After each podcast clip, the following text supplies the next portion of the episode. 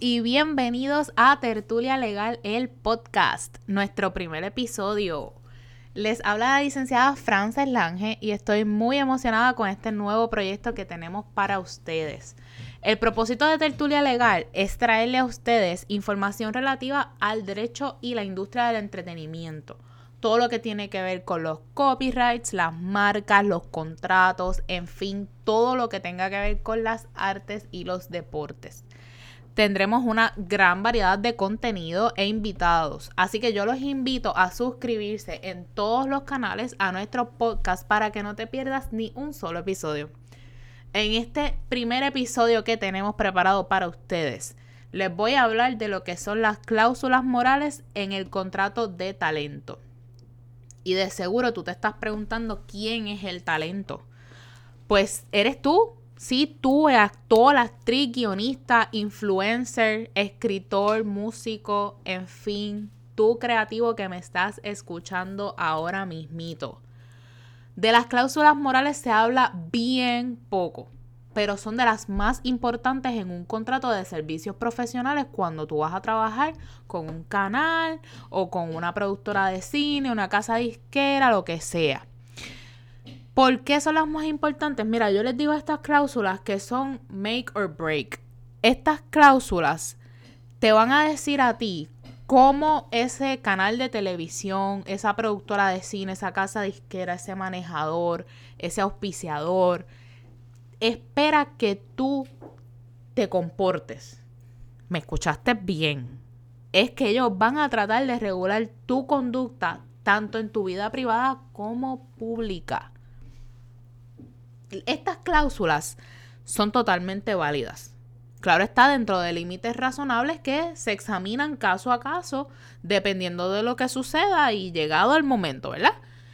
Y estas pueden eh, prohibirte expresarte sobre temas controversiales, como lo son, por ejemplo, el acceso al aborto, la política, temas que tienen que ver con la religión, con movimientos como Black Lives Matter, etcétera pueden prohibirte que asistas a marchas, a protestas, eh, que patrocines X o Y producto, que poses desnudo o desnuda, que hagas un live hablando de X cosas súper radical, que utilices drogas, que miren, yo he visto cosas tan este, específicas como por ejemplo que le prohíban a un actor correr motora porque se puede meter en un accidente y va a dañar la película.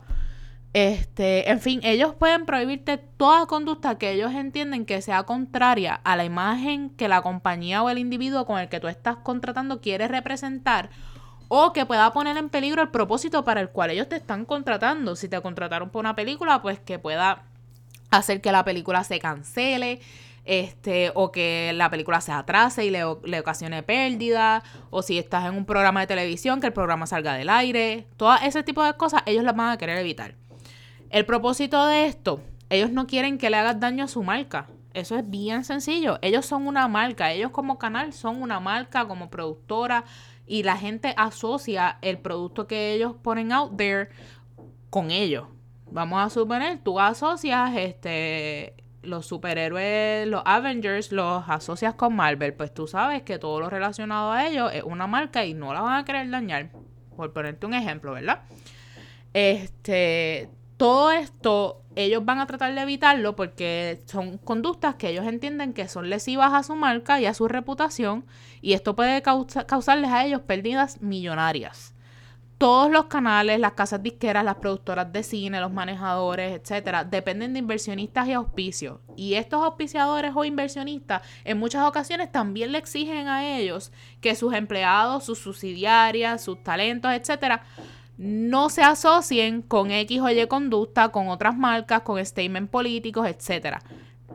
Si a ti te incluyen esta cláusula de conductas morales en tu contrato y tú la violas, tú puedes ocasionarle a la compañía o al individuo que te contrata que pierdan esos auspicios e inversionistas y que en consecuencia se cancelen los proyectos o hasta tengan que cesar operaciones por completo. Esto podrían ser pérdidas millonarias. Y más aún, tú podrías ser responsable de tener que pagar esas pérdidas a la, a la parte que se la ocasionaste. Por eso, para mí, lo más importante es que tú te orientes con un abogado antes de tu firmar ese contrato que tú, que tú recibiste Y una vez lo firmes, tienes que, como decimos en el algo, popular, andar por la orillita. Bueno, mi gente, eso ha sido todo por el primer episodio. Les recuerdo que estas orejitas que te traemos como parte de nuestros episodios de podcast son parte de los servicios que ofrecemos en nuestra oficina y que puedes contactarnos a través de nuestras redes sociales como Facebook e Instagram, ya sea a través de los perfiles de Tertulia Legal, el podcast, o a través de los perfiles de la licenciada Frances Lange Lo. Bueno amigos, esto ha sido todo por hoy. Hasta la próxima.